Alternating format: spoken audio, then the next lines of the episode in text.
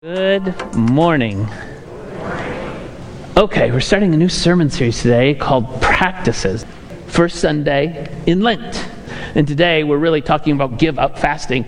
But in the coming weeks, we're going to talk about taking up. What does it mean to take up the cause of Christ? What does it mean to take up our cross? And so we're going to talk about taking up prayer and worship, take up Bible study, take up serving one another, take up sharing, take up proclaiming the good news. But today we begin with give up. If anyone would come after me, he must deny, he must give up himself. What do we give up? What does it mean to deny oneself? I know, I know, I know. So we're talking about fasting. And fasting, it seems like, does it seem to you like it's gone out of style, you old timers like me? It used to be that folks, even, even in our tradition that does not follow the church calendar, we still had fasting. In fact, when I was a kid, we had these little cards. Maybe you remember them. They were, little, I mean, little envelopes. They were about the size of a business card, and it was prayer and fasting envelope. Does anyone remember that? And you were supposed to fast a meal a week and put the money that you would have spent for that meal in the envelope and give it to, to missions. And so my mom, you'd do that like once a month or so. And so my mom would give me, you know, 50 cents to put in my little envelope. That was the cost of a meal, meal at McDonald's burger, fries, uh, uh, soda for 50 cents. Okay, I'm old. I, that's, that's what that has determined. I thinking about that. I don't think 50 cents will cut it. These. This week, you know, during, we were doing interviews for the ministry uh, uh, credentials for those ministers in training, and one of those guys uh, was sharing his personal testimony and shared how the guy that led him to, he said, yeah, the guy who led me to the Lord, he was this really, really old guy. He was like uh, 40 I said, I, I, I stopped. I said, what are you saying? He's 40? Yeah, he's 40. Flunk, get out of here, rookie. We don't need you. But does, you remember in the old days, it was just part of our culture. It was part of who we were. We fasted. Of course, we get that from the Bible. The Bible tells us to fast through Old Testament, New Testament. Jesus modeled fasting in the greatest sermon he ever preached on the Sermon on the Mount, do you remember? He said this He says, When you fast, don't look somber as the hypocrites do, for they disfigure their faces to show others that they're fasting. No, truly, I tell you, they have received their reward in full. But when you fast, put oil on your head and wash your face so that it'll not be obvious to others that you are fasting, but only to your Father who is unseen. And your Father who sees what's done in secret will reward you. Notice what Jesus says there.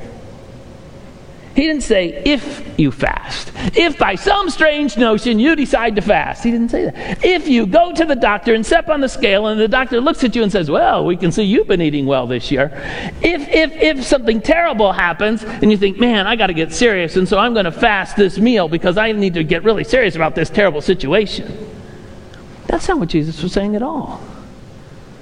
He was just assuming God followers are going to fast. When you fast, this is what you do. You know, don't act like those stupid hypocrites. Don't do that. When you fast, when you fast, when you fast. So, my question when was the last time you fasted? Never? Can't remember? Well, last year, Pastor, I started to fast and then COVID hit, and, you know, then I decided, man, I'm fasting everything. That's not the point. Maybe we need, we need to talk. Because it seems like that's an aspect of uh, spiritual discipline that we have forgotten. You know, we are living in a more and more post Christian era. Don't believe me? Watch the news. And, and it seems like our world is getting farther, farther, farther from Jesus in our culture than nearer to Him. Don't believe me? Watch the news. And, and our response then is saying, listen, we don't want to be shaped by our culture, especially if it's getting farther from Jesus. No, we want to be shaped by Jesus. We want to be like Jesus. We want to think like Jesus, respond like Jesus. Well, how does that happen? That happens as we, all right, let's focus in on who Jesus is and what Jesus would have for me. And it just seems like fasting is a way of taking a step back and removing ourselves from, from even some of those little pleasures that we enjoy and saying, I'm going to focus in, I'm going to see what God has for me. That's what fasting does for us. it, it, calls us to remember. It calls us to the foot of the cross. It calls us to, to think about how Jesus sacrificed so much, and us, we may sacrifice so very, very little. If anyone comes after me, he must deny. Deny himself. It's focusing on the big cross. Listen, we have these 40 days, 46 days counting Sundays, to, to figure out who Christ wants to be in us. Sometimes I don't think we get it. Well, don't, don't, don't kick yourself too hard. I don't think the disciples got it either. Do you remember in, in, in Holy Week, the beginning of, of what we call Holy Week? Jesus has made his way to Jerusalem. The disciples aren't getting what's going on. They have their, their, their, they're in the upper room, and it's on this night, we call it Maundy, Thursday, it's on this night that Jesus explains to the disciples that the greatest of all time, the GOAT, is not Tom Brady or Michael Jordan. No, the GOAT, according to Jesus, is a servant. And so he begins to wash the disciples' feet. The goat. He institutes the Lord's Supper. This is my body, this is my blood. In John 17, he prays a, a powerful prayer for not just those disciples, but even for us.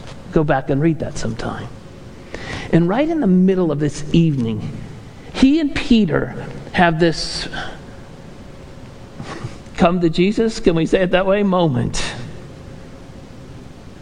When, when, and remember who Peter is. All the other disciples look up to Peter.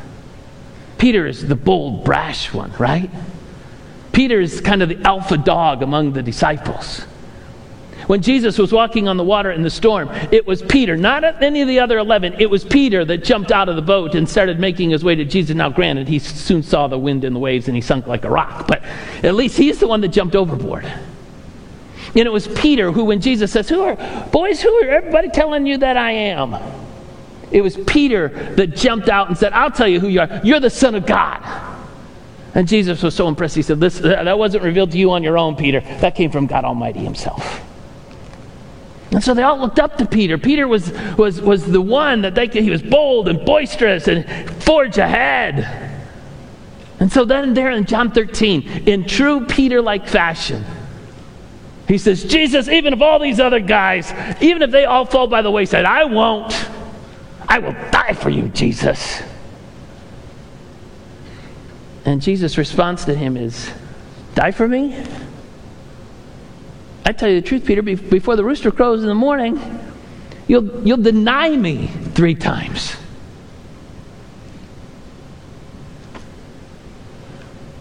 And all the other disciples are thinking, if that's, if that's, if that's what's going to happen to Peter, if Peter's going to disown Jesus, what will happen to us? Now, this shouldn't have caught them off guard. Jesus had told them exactly what's going to happen when they get to Jerusalem. He's been telling them all along the journey this is what's going to be, boys. Back in Mark chapter uh, uh, uh 10, Jesus lays it out perfectly what, what was going to happen in the days ahead. And he and he says, We're going up to Jerusalem, where the Son of Man will be betrayed to the leading priests and the teachers of the religious law, and they will sentence him to die and hand him over to the Romans, and they will mock him, spit on him, flog him, whip him, kill him, and after three days he'll rise again. They shouldn't have been surprised. And yet we know what happens. It happens just like Jesus said. Everything has been happening just like Jesus said. Peter goes out into the courtyard.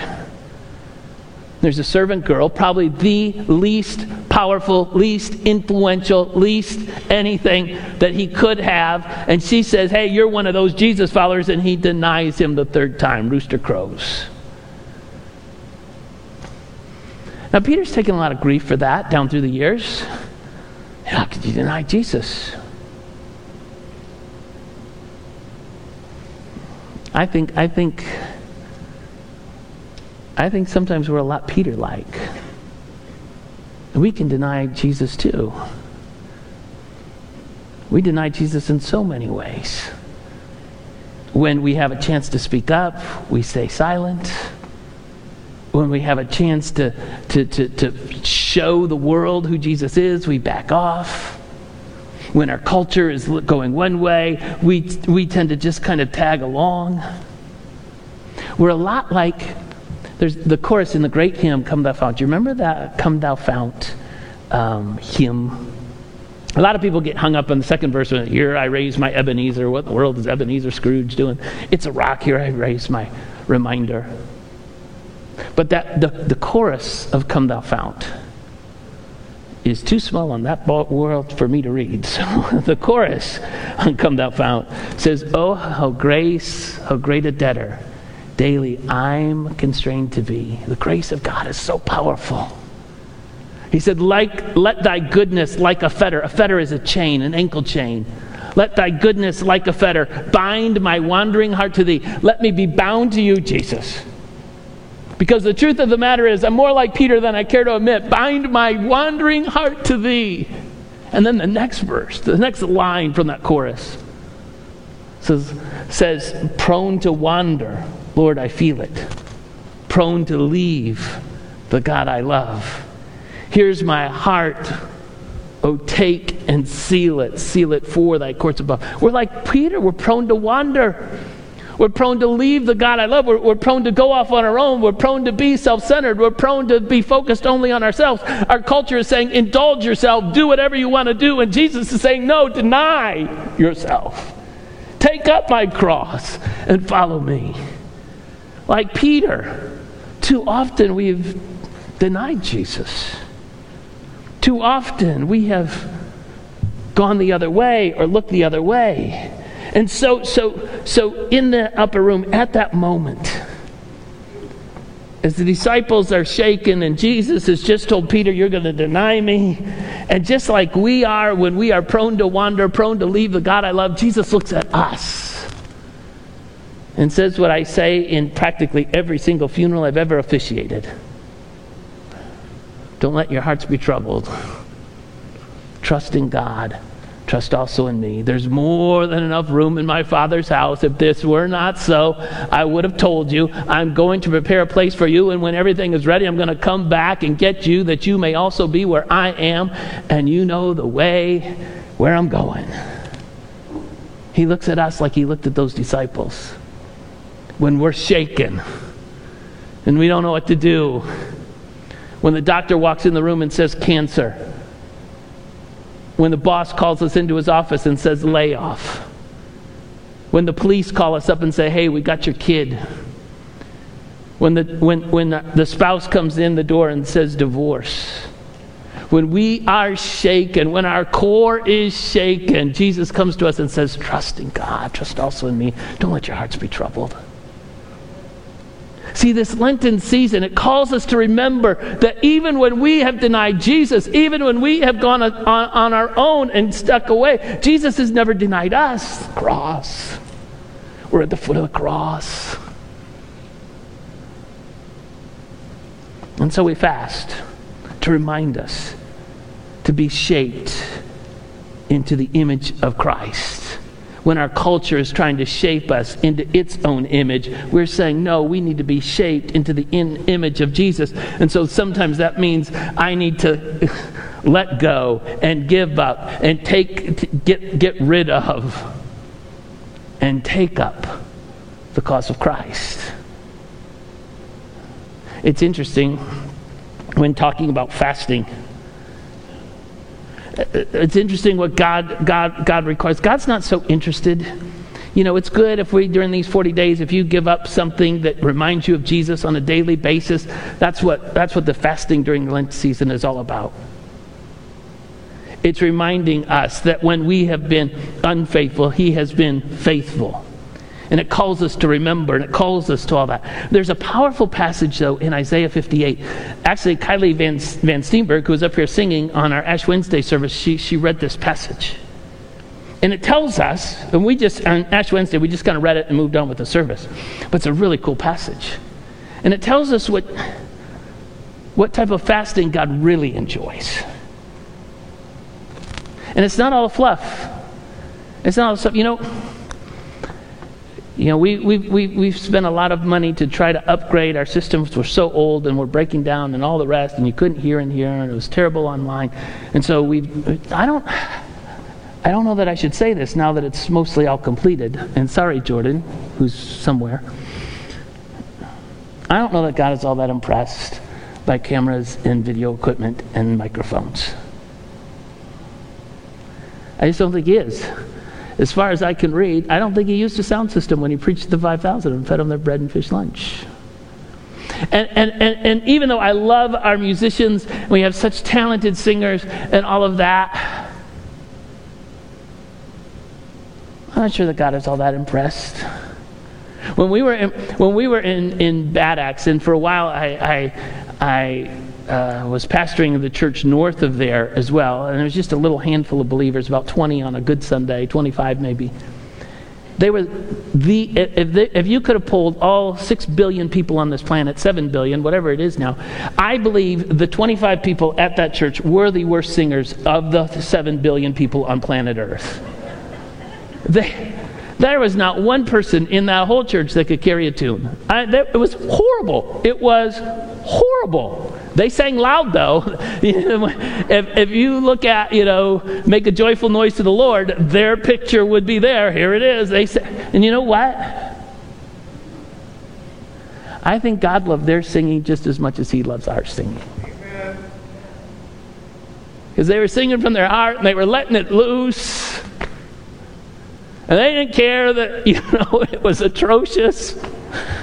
Carla literally, there was no piano player. Carla had to, after the first week, Carla brought her flute because she thought at least maybe they could keep tune. So we were accompanied by a flute. I don't know which way you hold a flute, but whatever way it was. I'm looking at Carla to tell me. And you don't have to have the greatest preacher. you all know that isn't me. Happy Thanksgiving. God's not impressed by fancy words. Are you kidding me? He wants the truth that's being spoken. And so in Isaiah 58, he's telling the folks what kind of fasting he wants. This is what he says Is not this the kind of fasting I have chosen? You want me to give up chocolate, Jesus? What about Facebook? How about if I, I give up Instagram, watching The Bachelor through these 40 days?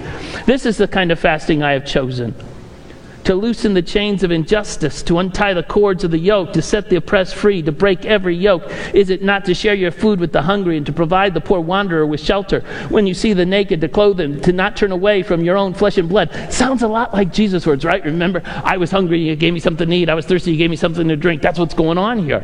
That's the type of fasting I want. It's taking up the cause of Christ, is what, what, the, what the prophet is saying. He goes on, verse 8. Then then, then, then, when you're starting to do those things, when you finally get around and figuring out what kind of fasting I want, it's not simply laying down something, it's taking up the cause of Christ. Then, when you do that, your light will break forth like the dawn, and your healing will quickly appear, and your righteousness will go before you, and the glory of the Lord will be your rear guard. That means that God's provision will be all around rear guard, side guard, all around. That's God's provision. Then, he says, when you're doing that and when God's providing, you will call, and guess what? The Lord will answer. You'll cry for help, and He'll say, Here am I if you do away with the yoke of oppression, with the pointing finger and malicious talk. Are you listening, social media? When you do away with that junk, and if you spend yourself in behalf of the hungry and satisfy the needs of the oppressed, then your light will rise in the darkness and your night will become like noonday. The Lord will guide you always. He will satisfy your needs in a sun scorched land and will strengthen your frame. You will be like a well watered garden, like a spring whose waters never fail. It's the, the old chorus, you know, bubbling, it's bubbling, it's bubbling in my soul. That's it. This living waters bubbling. That's the promise when we're doing, when we take up the cause of Christ. Your people, verse 12 says, will rebuild the ancient ruins and will raise up the age old foundations. You'll be doing awesome things.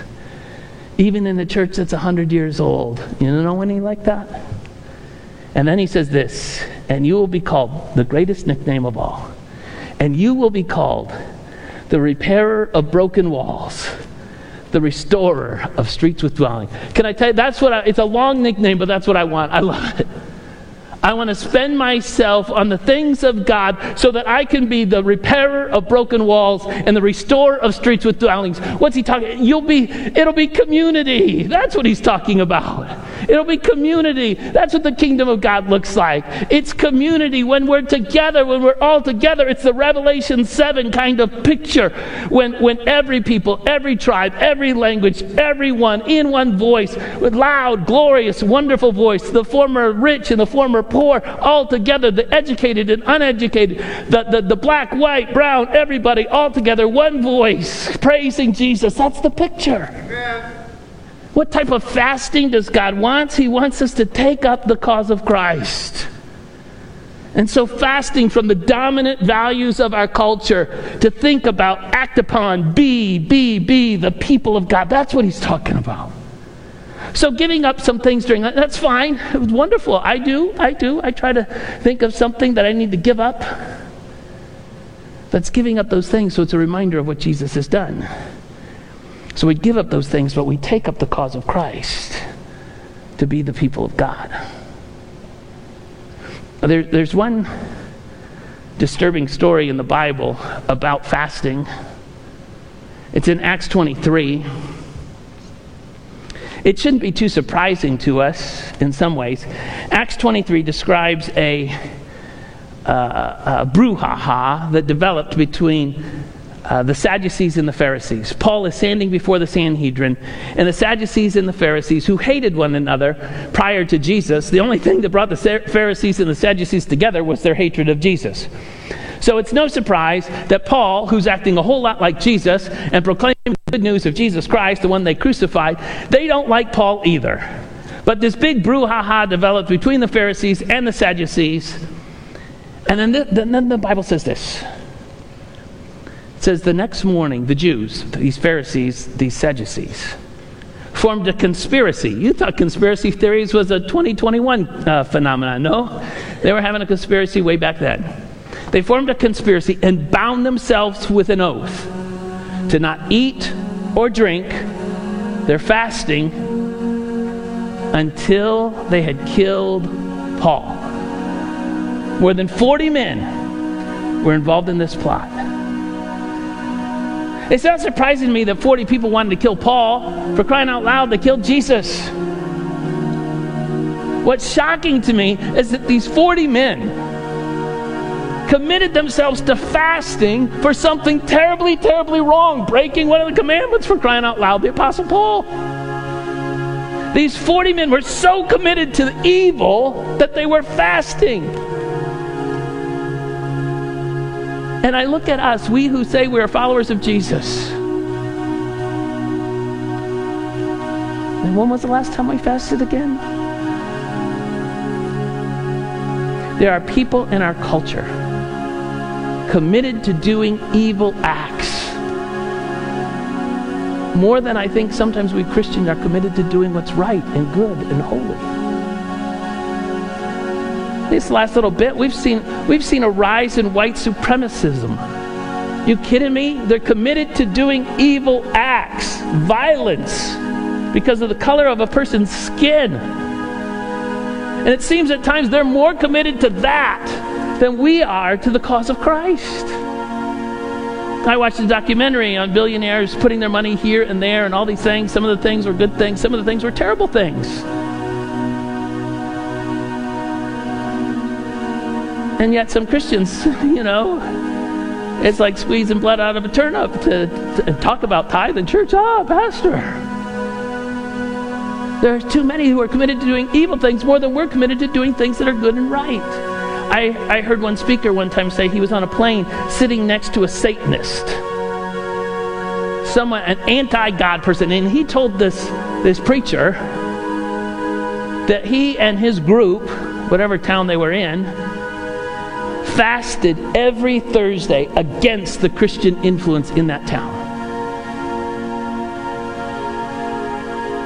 More committed to doing evil than Christians are to doing what's good and holy and right. This summer, you may see some Mormons peddling around, you know, sharing their message, giving up two years of their life to knocking on doors when most studies show that Christians haven't even told their friend about Jesus. Are you kidding me?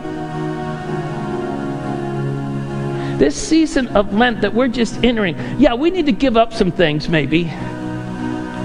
And if it causes us to think about the sacrifice that Jesus did, that's great. We need to take up the cause of Christ.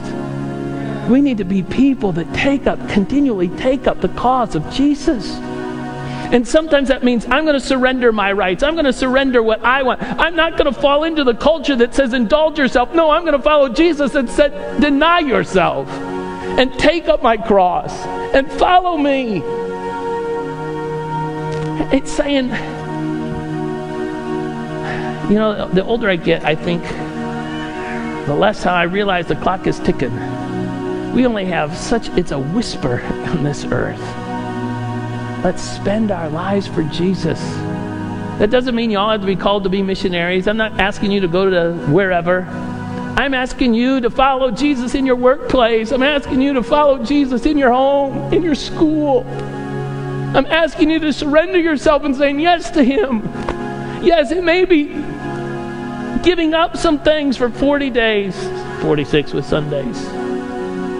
But more than that, I want you to take up the cause of Christ and be the people of God and deny yourself and remember who Jesus is and what Jesus has done and saying, That's for me.